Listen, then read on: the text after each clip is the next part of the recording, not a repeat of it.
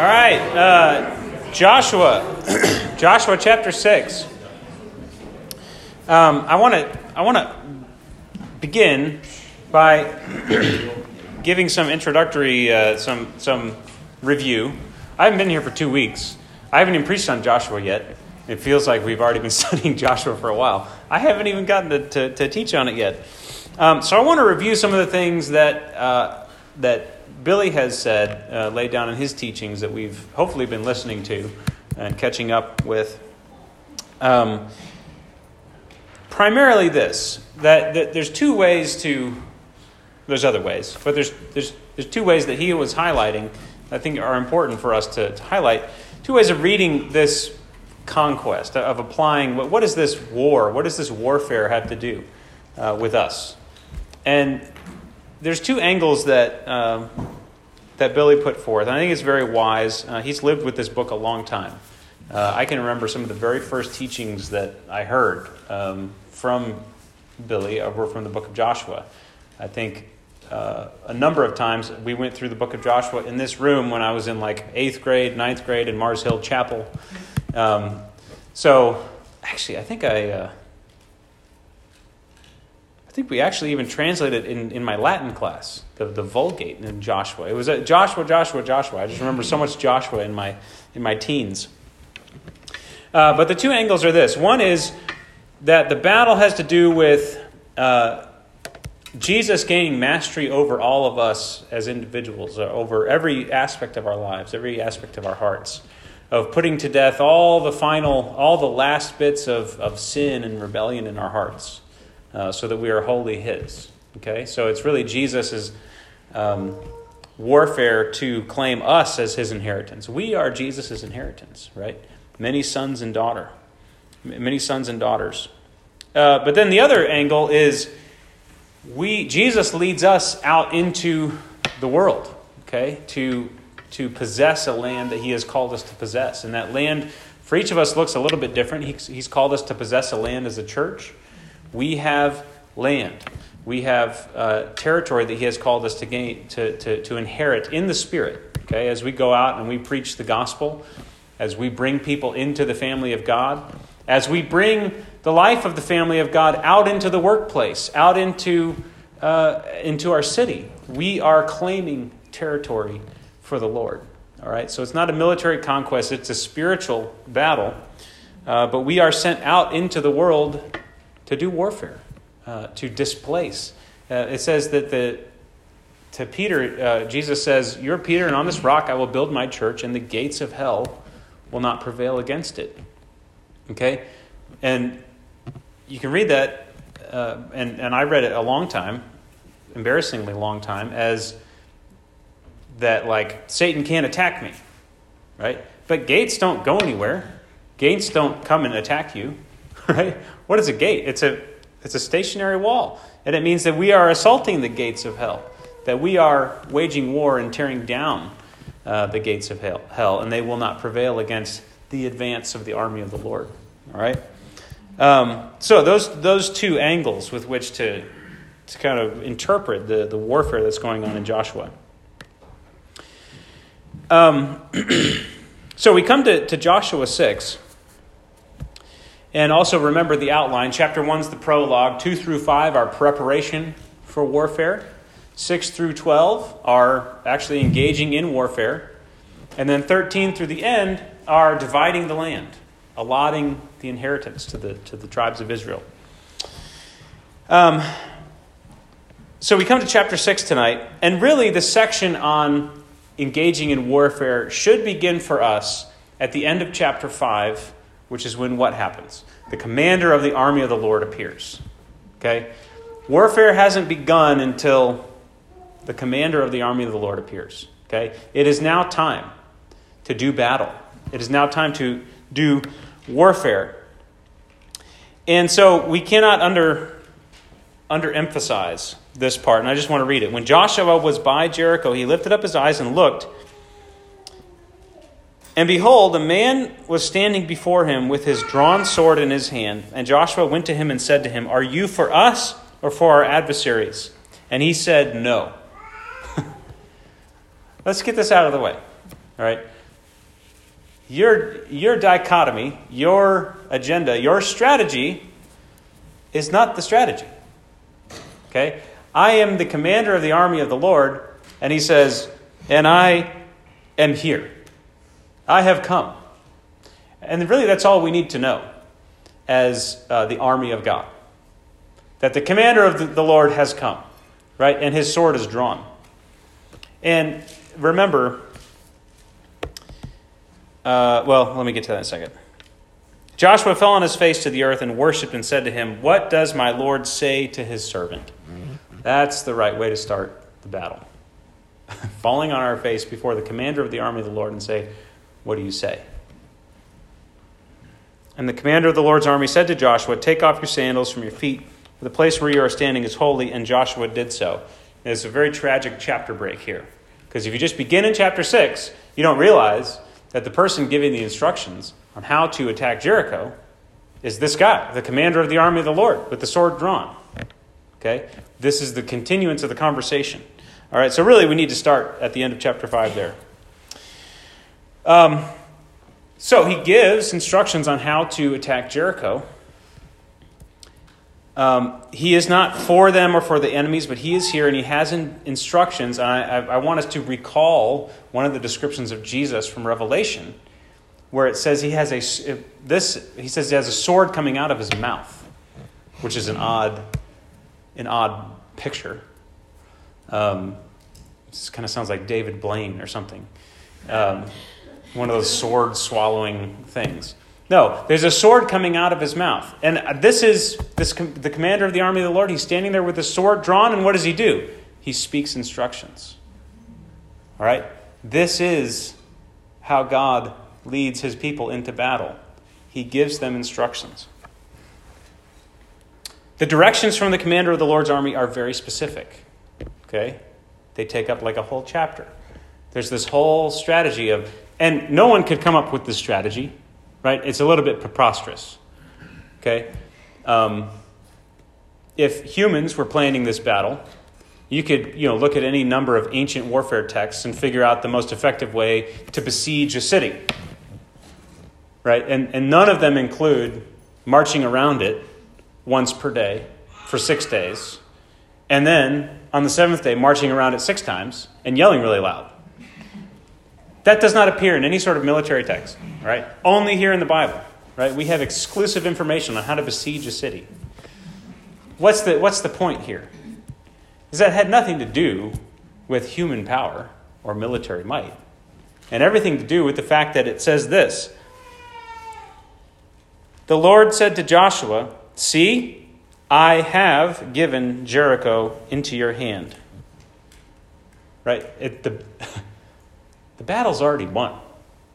It's done. I have given Jericho into your hand. All right? There's nothing you can do or need to do to conquer Jericho. It's done. All right? Now, do this little parade, and, then, and then we'll see the walls come down. What's the, what's the deal here? The battle, the battle, it's not really a battle. No one would call this a battle, but this is the first act of warfare. The battle is just an exercise in obeying God. The Lord's commander has the sword drawn. What do the people have? Well, they have feet to walk and voices to shout. There's no weapons mentioned on the people. And they have a few priests with ram's horns and the Ark of the Covenant. Right? Um, so the battle here is just, I've given it now. Are you going to obey? Are you going to obey? Um, the instructions include this Joshua commanded the people, verse 10 you shall not shout or make your voice heard, neither shall any word go out of your mouth until the day I tell you to shout. Then you shall shout. The instructions are to remain quiet. That's the first part of it. The first step in conquest, in our conquest, in our warfare, is staying quiet and falling in line. That's the first step in being and rising up and being the warrior that God wants you to be, shut up and line up. right? And wait for further instructions. And when they are to shout, because this is, this is why. When they are to shout, they are to all shout in unison and as one. Can you imagine if everyone just decided when the best time to shout would be? Ah! Woo! Right? There's nothing mighty or terrifying or glorious about that. But when the trumpets sound and all the people of God roar, right? And then the walls come down. That's the people of God, right? That's the hearts of the people of Jericho melting and quaking. The warfare of the people of God can be described as follows extended periods of obedient restraint, followed by moments of unified boldness. That's how the people of God wage war. Extended periods of obedient restraint, waiting, being quiet, listening, awaiting further instruction, obeying in the meantime, staying in line, getting up early, walking around, being quiet, right? Rhythms, routines, diligence, discipline, followed by moments of unified boldness. Okay, wait, stay calm, discipline. Everybody keep going. Everybody keep doing. It's day four. We still got two more days of this. What is this even going to do? Right? Can't we like cut off their supply line or bring out some trebuchets or something? No, go walk around. How about some, some boiling tar? You know, that seems to work in movies. No, walk around. Okay, now! And then it's done. And the, the warfare is ended. Right? This is, what the, this is how the people of God wage war. This is what church life looks like. Just quiet. Do what you need to do. Paul, Paul says, you know, pray for that, that you may live peaceful and godly lives, dignified in every way. But then he also says, fight the good fight. Right? And be ready in season and out. Right? So you wait. And you wait till the time, and then you, you shout, you, you shout with boldness. And nobody holds back, and everybody goes all at once. Right? And that's the strength of the people of God. So it's odd warfare, odd warfare, right? And it really has everything to do with listening to and responding to and being perfectly uh, compliant with the voice of God and the instruction of God. And that is the victory of the people of God. I have given Jericho into your hand. Now walk with me, and you will see that victory come manifest itself. Amen? Isn't that good?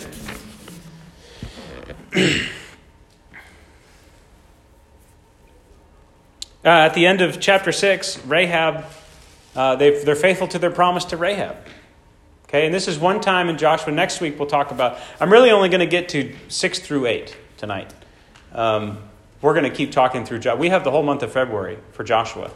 Um, we're going to keep talking through. All right, so we won't need to rush this, especially this section. I think is, is crucial. Um, but they're faithful to their promise to Rahab, and then later on in chapter nine, they actually make a promise with the Gibeonites. They're duped into making a promise with the Gibeonites, but they remain faithful to it anyway. Right. So even under less desirous circumstances than Rahab's embrace of, of Yahweh, the, the God of the Israelites, they still are showing faithfulness and trustworthiness to the people of the land. Uh, okay. Chapter 7, the placement after the, the fight of Jericho is very important here. Okay, and you really need to read Jericho and the Battle of Ai, the Battle of Ai, uh, together. This is one unit. This is one big uh, lesson that God is teaching his people. Verse 1 introduces a piece of information that is crucial to the whole story to follow. Um, it, it, changes the way you read the whole account of what's going on in Joshua's, uh, Joshua's desperation. Okay, but it says this the people of Israel broke faith. All right, so obedience, obedience, obedience. And when you go in, don't take anything. Right? Destroy it all. Nobody take anything. Nobody claim any, any plunder for yourself, right? Devote it all, bring it all to the treasury of the Lord, it says. But this one guy, Achan, the son of Carmi, the son of Zabdi, the son of Zerah, of the tribe of Judah, took some of the devoted things. And the anger of the Lord burned against the people of Israel. You know, a couple things to note here. One guy, this very particular guy, identified by his grandfather and all the, you know, they know exactly who it is. It says, the people broke faith when this one guy did this. And the anger of the Lord burned against the people because the individual did something. That's sobering. you know the anger of God has burned against his entire people because one person did something? Do you ever wonder if the anger of God has burned against this church because you did something? Do you, do you connect the fact that your actions, your private actions, affect the people of God, affect the way God thinks about the people of God?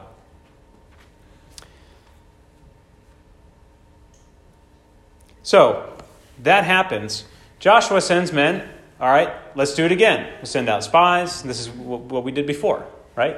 Let's follow the same game plan. We'll send out spies. They come back and they go, just all we need is a few guys, right? Don't don't muster everyone. They're a little bit they're a little bit arrogant here, right? Oh, we'll take it.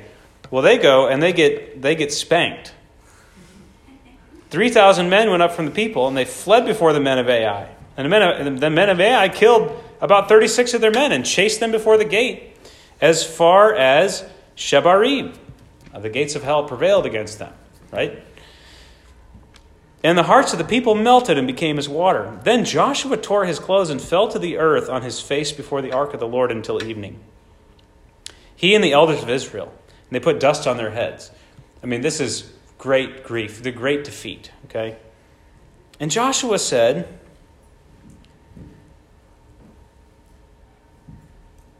and this is this is surprising to me, knowing Joshua. I mean, Joshua is a great guy, right? He's a faithful man. But his response echoes some of the faithless and the complaining responses of the Israelites in the wilderness. Right? It's same formulation. He says, "Why have you brought this people over the Jordan?" You mean you could just replace it with over the Red Sea.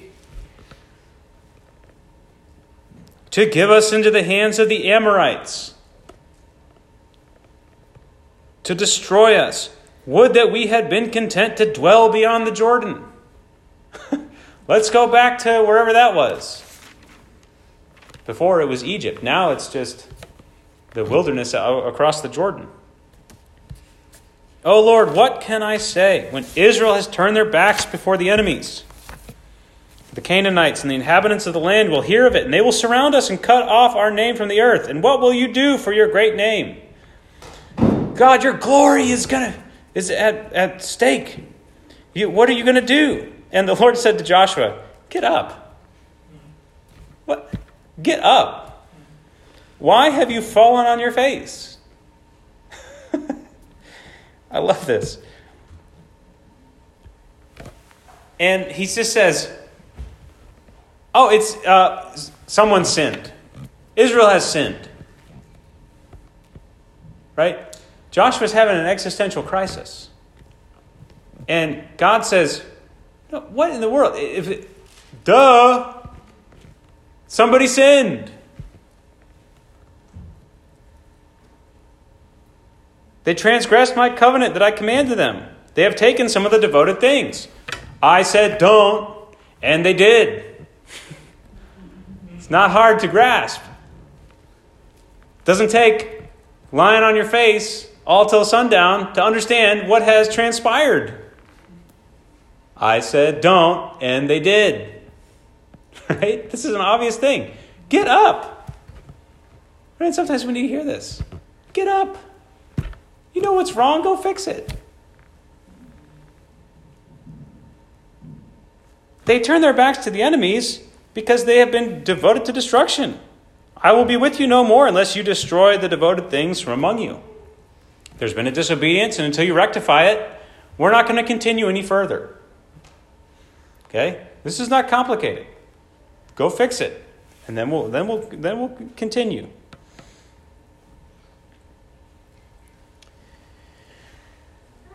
Get up, consecrate the people, and say, Consecrate yourselves for tomorrow. For thus says the Lord, God of Israel, there are devoted things in your midst, O Israel. You cannot stand before your enemies until you take away the devoted things from among you. I'm not going to budge on that one. I said it was a rule, and I'm consistent. Okay? So let's just go and let's abide by the rule.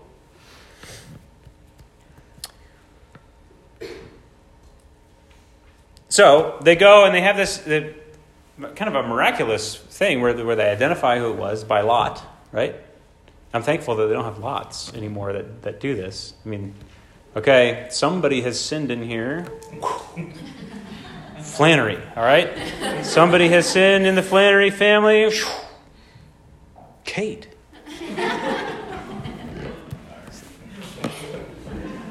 We're always putting Ben down as in the Flannery conversation. Sometimes we've got to rag on Kate.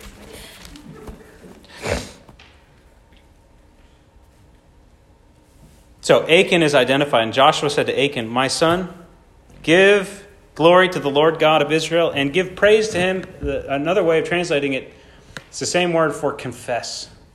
Make your confession. ESV has a footnote, and I think in uh, King James it actually says, Give confession to him. And tell me now what you have done. Do not hide it from me. Do not hide it from me. And Achan answered Joshua, Truly, I have sinned against the Lord God of Israel. And this is what I did. When I saw among the spoil a beautiful cloak from Shinar, and 200 shekels of silver, and a bar of gold weighing 50 shekels, then I coveted them and took them. And see, they are hidden in the earth inside my tent, with the silver underneath. Now, I want to spend some time talking about talking about this. This is the, really the primary section I want to I want to talk about tonight.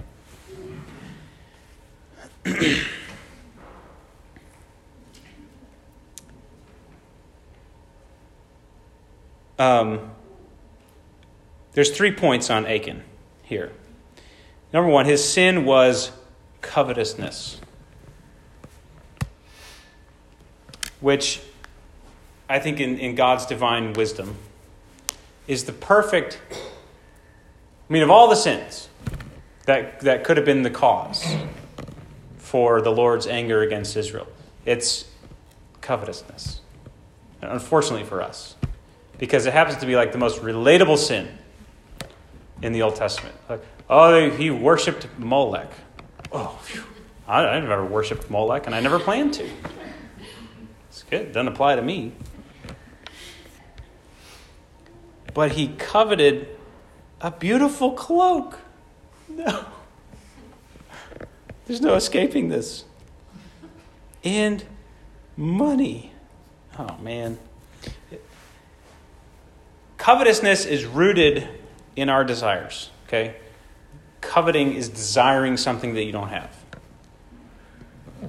And it's directed toward what I what I desire. It's it's it, it's oriented toward me. So co- coveting for me, I, not everybody covets the same thing, right? We all covet different things. Why? Because coveting is relative to our own desires, what I want for me.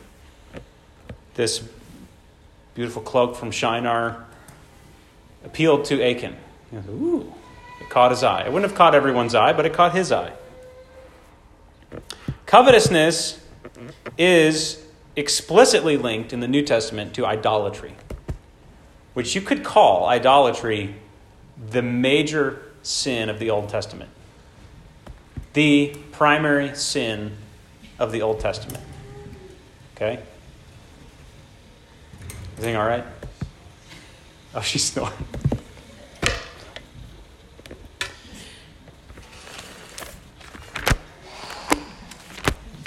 Ava is all of us. We'll get through this together. She got it before this morning That's right. That's right. Um, Colossians 3. Colossians 3.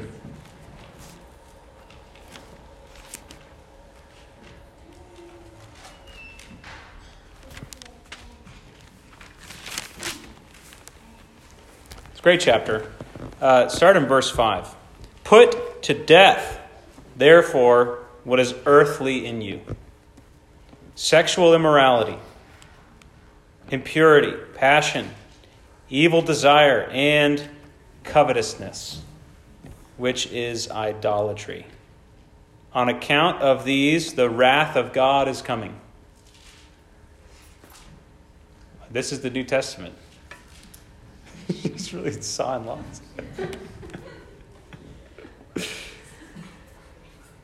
In these two you once walked when you were living in them, but now you must put them all away. All right, so we often have this false idea that, oh, the Old Testament God and the New Testament God. Well, here's the New Testament God.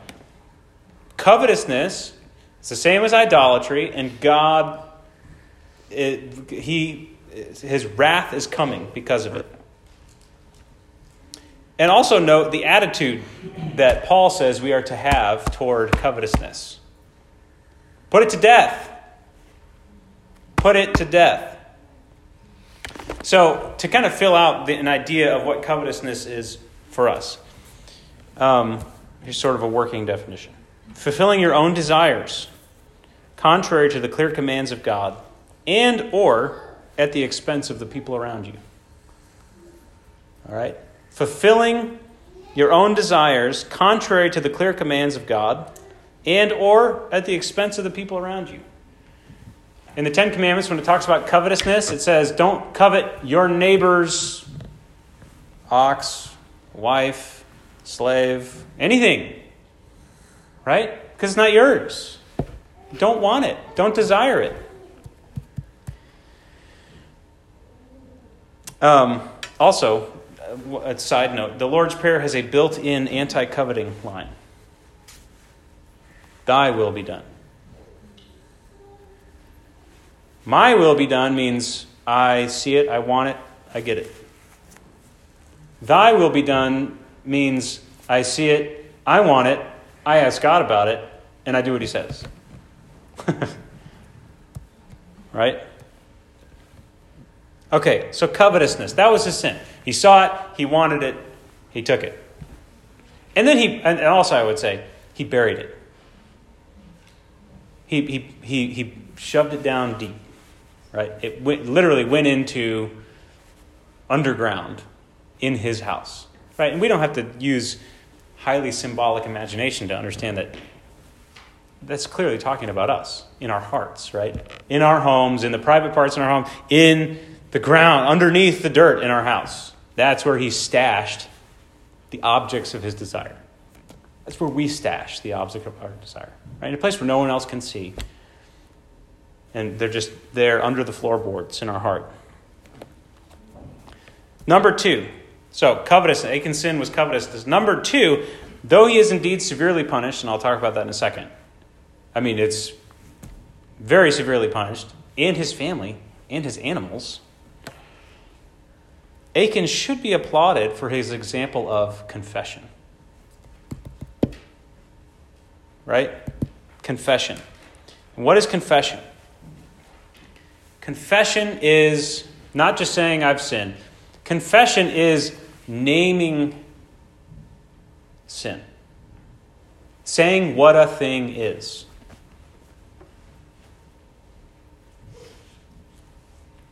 And this is the proper way out of sin. Confession is the first step. If repentance is turning and walking toward God, confession is the first step of repentance. It's the first step away from sin toward God. Confession says what a thing is. You call it what it is.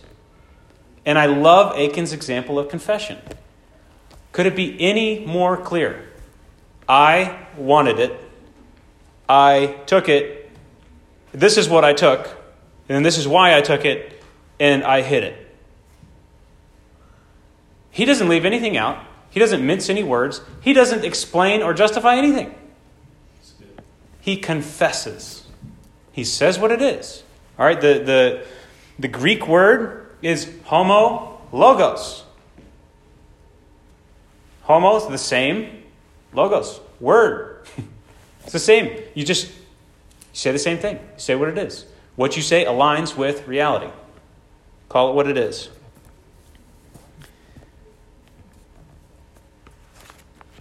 Some Old Testament scriptures on confession.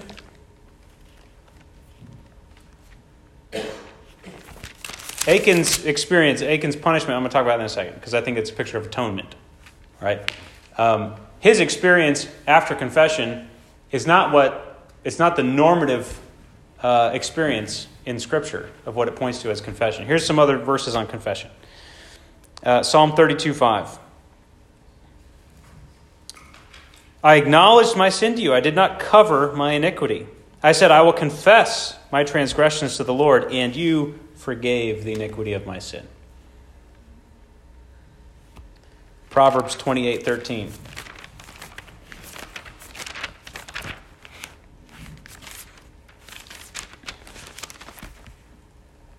Whoever conceals his transgressions will not prosper.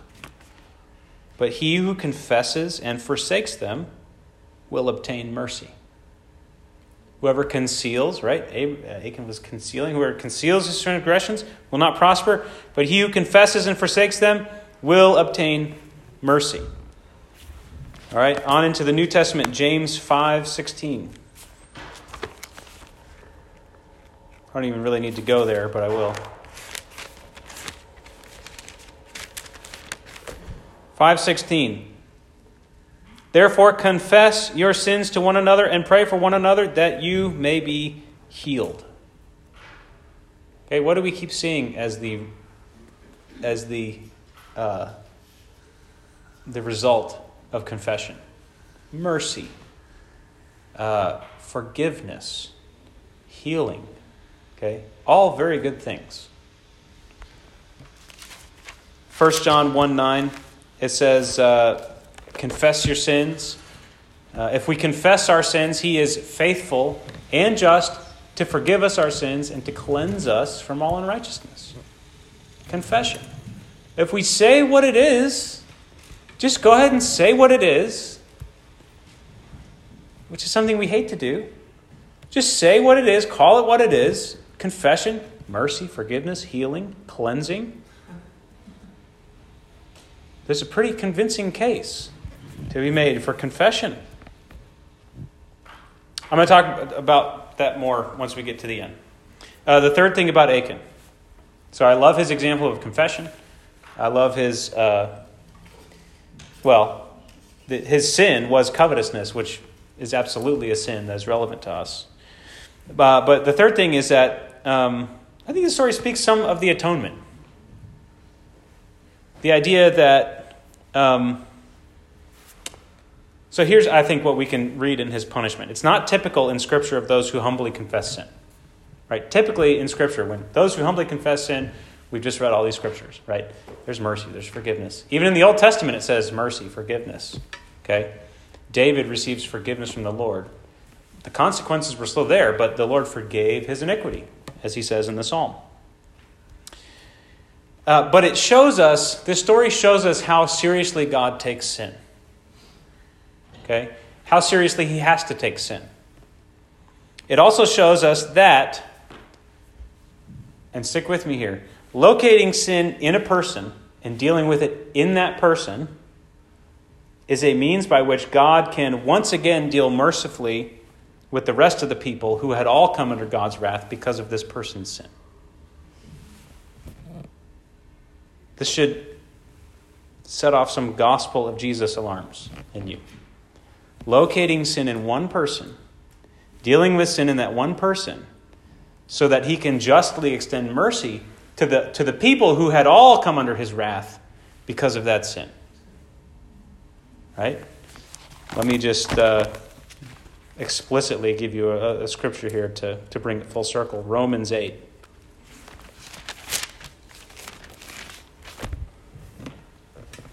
Romans 8 3. For God has done what the law, weakened by the flesh, could not do by sending his own Son in the likeness of sinful flesh, and for sin, he condemned sin in the flesh. In Jesus, God condemned sin, punished sin, dealt with sin,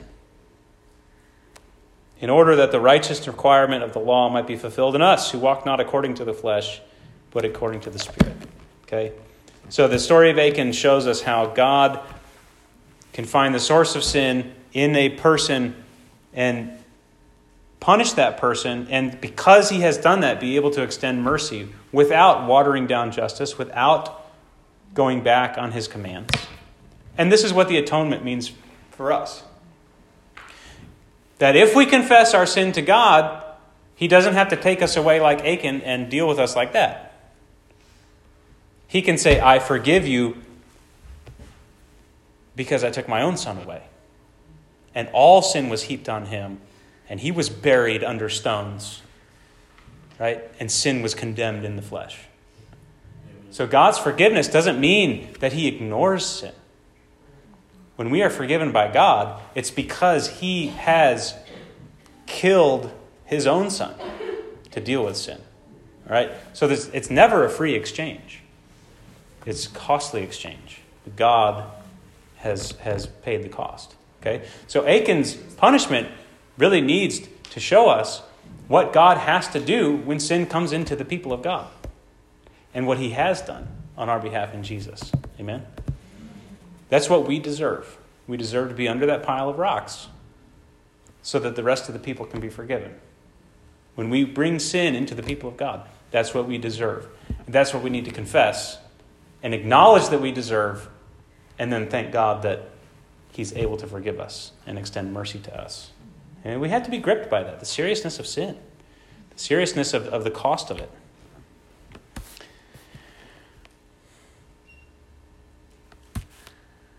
All right.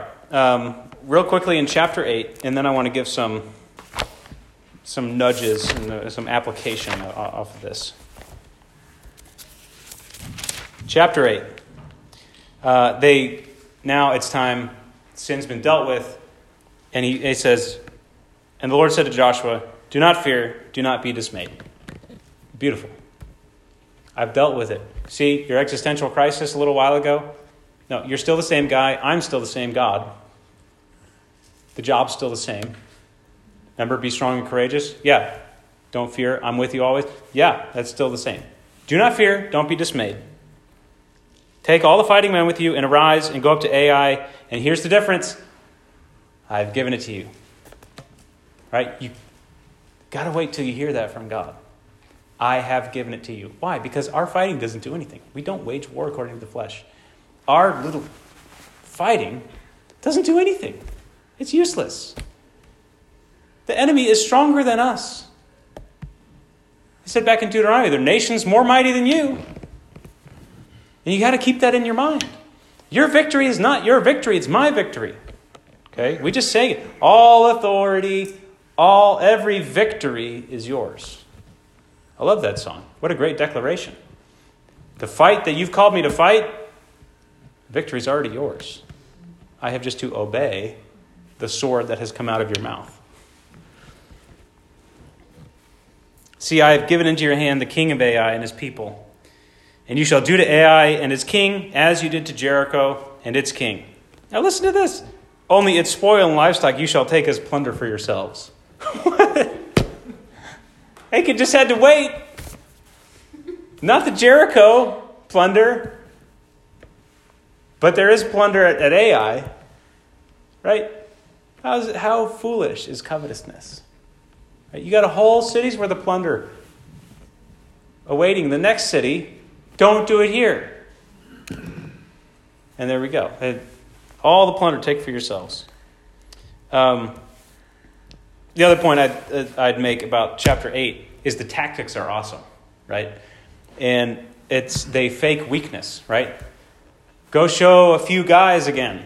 Make them think that this is just the same as before. And they're all going to come out, and then thousands of you are going to go into the city and burn it, right? And plunder the whole city. Um, it's feigning weakness to get the enemy to overcommit become overconfident, and ex- overexpose themselves. And I like this because I think this is God's tactic uh, in defeating Satan. Right? Did Jesus feign weakness, get Satan to bite, and then show how the whole city's now up in flames? Right? You, you left yourself entirely exposed. Right? By committing to kill Jesus in the flesh, the whole city is now going up in flames. Right? God loves to get the enemy to overexpose themselves by appearing weak according to the flesh.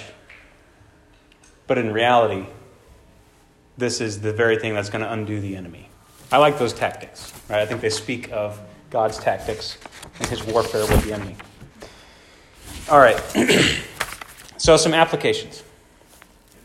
Number one, the most important aspect of warfare is knowing for sure what God has given into our hand. We don't decide where to wage war. We go wage war where God says, I've given this into your hand. And if we don't know this, we need to wait until we do. Do not attack. Do not put together a strategy. Do not go until you hear God say, Up, for I have given fill in the blank into your hand. Now, I'll say, there's a lot about there's a lot of things that we know from Scripture that He has given into our hand. Victory over our flesh. Up, for I have given you victory over your flesh. But that doesn't mean that we go and wage war with our flesh according to the, our own strength. It means we go and obey what He says about how to overcome the flesh. You see this pattern of warfare? I've given into your, I've given you victory over sin. So I'm going to try really hard because God's. No, you can't win the victory. You never could. God has won the victory. And so, what do we need to do?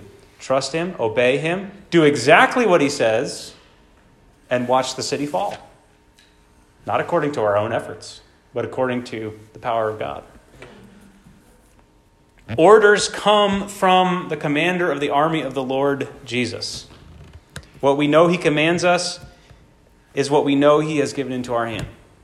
How do we know what God has given into our hand? By what He tells us to do. Does that make sense? Go love each other. What we need to hear is, I have given that into your hand. I've won the victory. I've made everything possible. So go do it. Our agenda and our strategy is irrelevant. Okay? Are you for us or for our enemy? No. but, as the commander of the army of the Lord, here I am. You ready to listen? You ready to obey? Now go. All right? So that's the first thing. That's the first, uh, the most important aspect of warfare is knowing for sure what God has given into our hand. And his commands let us know what he has given into our hand. All right? Um, number two, if we experience victory in one battle, do not coast or let up for the next one. Do not coast or let up in the next one. Their, their arrogance was arrogance at worst and um, ignorance at best, right? Oh, just send a few thousand guys. Because we're playing by regular earthly tactics here? No, all you did was walk around the city. Clearly, different tactics are at play, right? Don't think in terms of earthly, yeah, yeah, let's say, oh, well, yeah, I can do this. No, don't think about that. Don't, don't become self reliant. If you experience victory in one battle, figure out what God has miraculously won and then go do the next one. Not in your own strength. Number three, if we experience defeat, if we experience defeat, first look for obvious sin or disobedience. Then go fall on your face in exasperation and despair.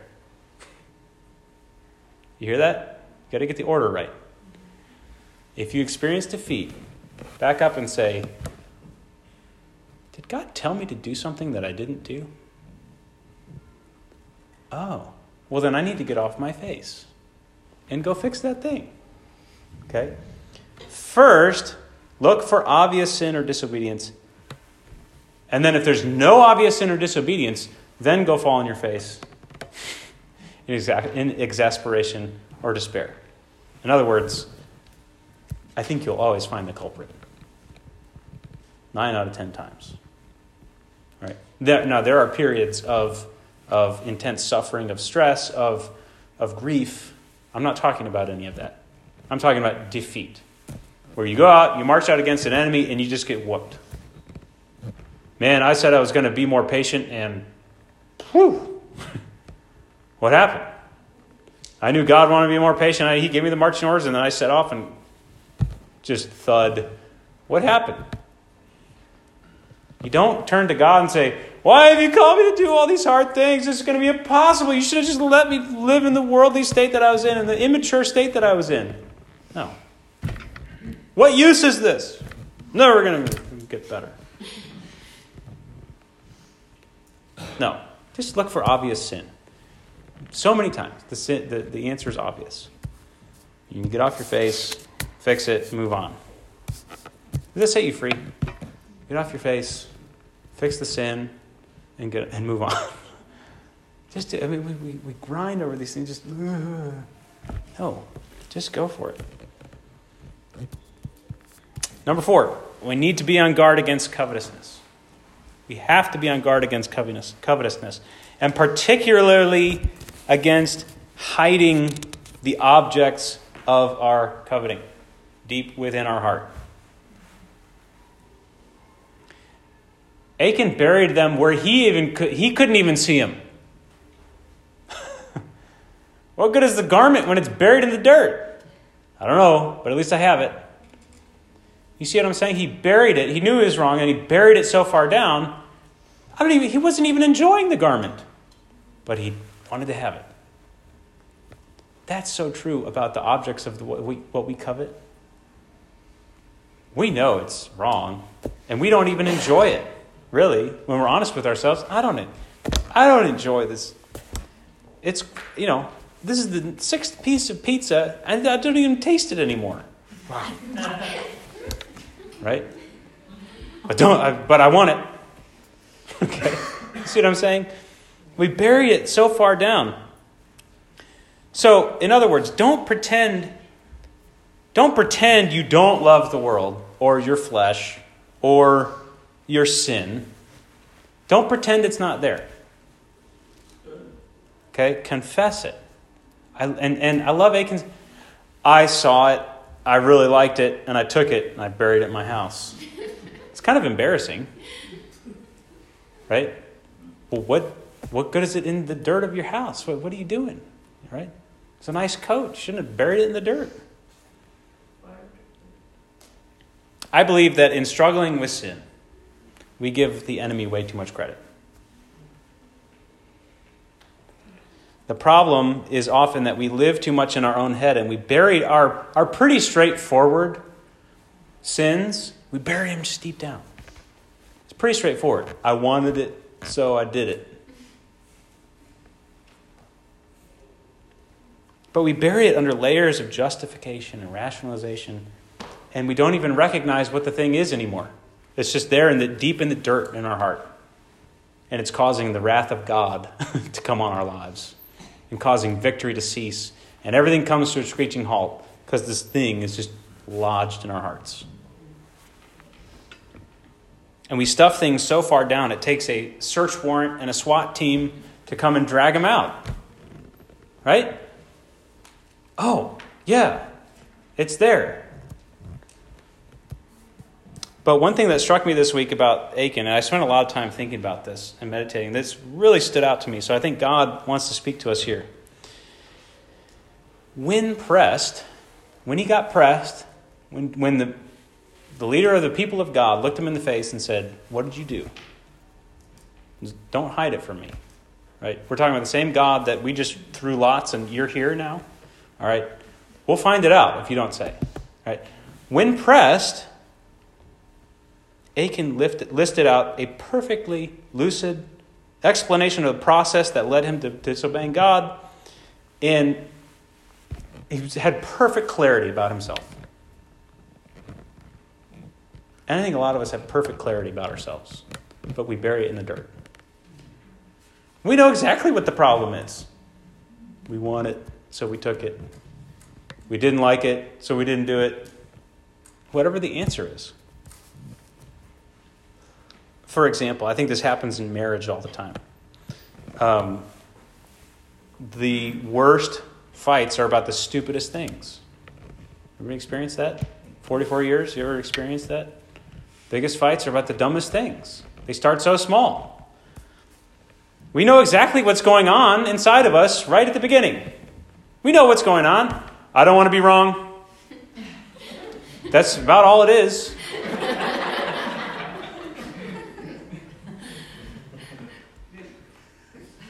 I don't want to give in. I don't want to give into that. But you bury that deep inside. I say you. I bury that deep inside of me. And you refuse to say what it actually is. You don't confess. Even to yourself. You bury it in the dirt so you can't even see it. It's covered in dirt. Rationalization, justification. Um, I was reading this this week as, as these thoughts are going on in my head. I have this book. I got check this book out. It's kind of I've seen several reviews of it. It's one of those self help books, uh, how to get better as a person books, um, called Atomic Habits. You heard of it? It, it? A lot of people are quoting it. I, I went and checked it out with JP. He went to the library with me. It's a very wholesome moment between us. Going to the library together.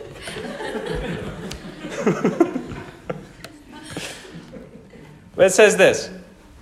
So this is one of his. He's not even talking about this, but this this just stuck out to me, and I was like, this is this is exactly it. This is confession. The Japanese railway system is regarded as one of the best in the world. If you ever find yourself riding a train in Tokyo, you'll notice that the conductors have a peculiar habit. As each operator runs the train, they proceed through a ritual of pointing at different objects and calling out commands.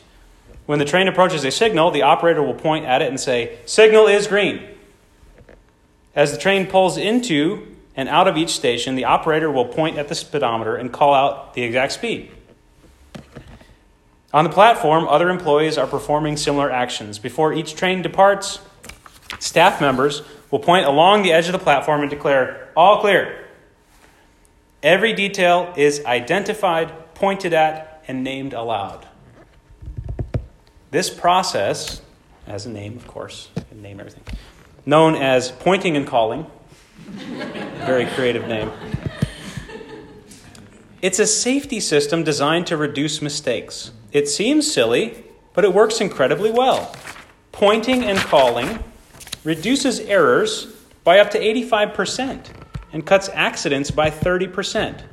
Pointing and calling is so effective because it raises the level of awareness from a non conscious habit to a more conscious level. Many of our failures in performance, he sums up the, the point of the, the illustration. Many of our failures in performance are largely attributable to a lack of self awareness. I, that, I was like, pointing and calling. That's it. That's confession. You say what it is. And you just get it out, you verbalize it. And that just cuts through all of the, the, the, the dirt that we bury ourselves in.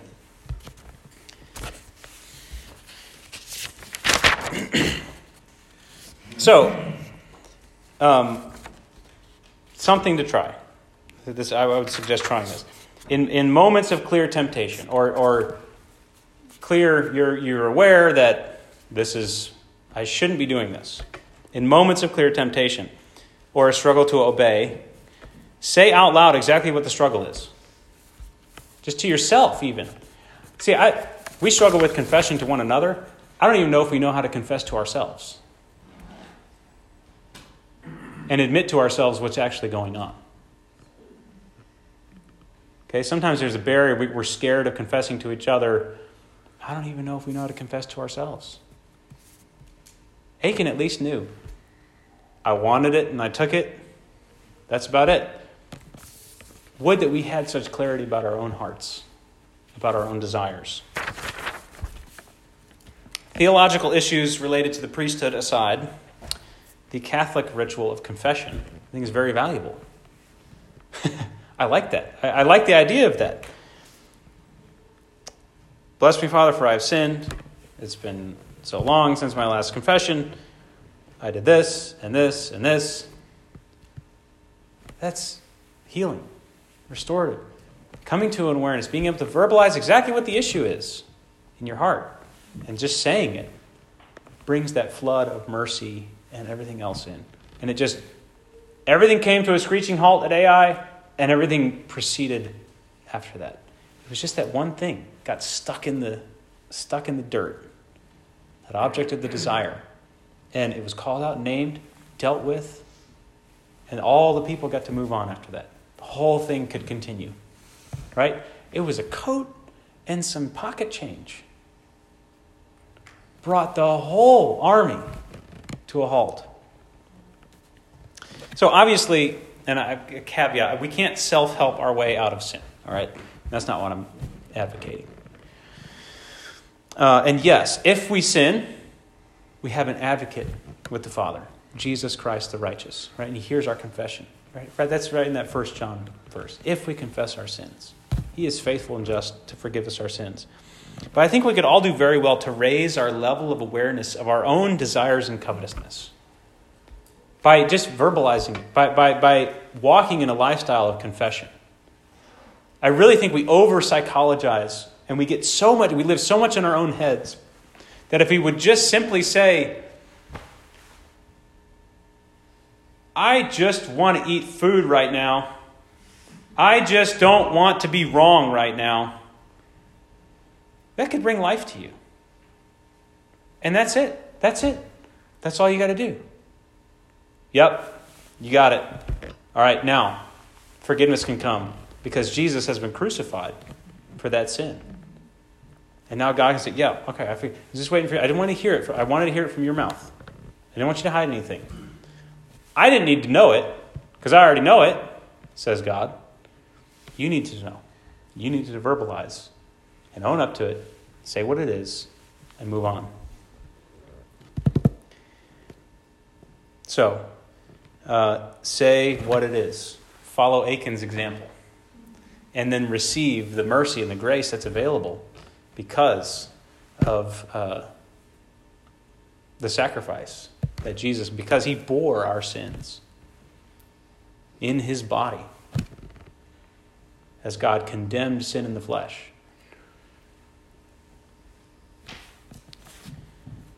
And we can choose to follow the commands of God because of that. Amen? Um, so I wanted to do communion at the end for obvious reasons. You know, com- communion is often a time where we need to examine ourselves and say what it is. Say what it is. I liked sports this week on a few occasions, then I liked that more than I liked God. That's all it was. You're not struggling. God's not far away from you. You're not in defeat. You're not doomed. You just wanted something a little more than God. So say that and be free of it. Leave it. Leave it under a pile of rocks. Leave it at the foot of the cross. And go and walk, move forward with the people of God into the land that He's called you to take.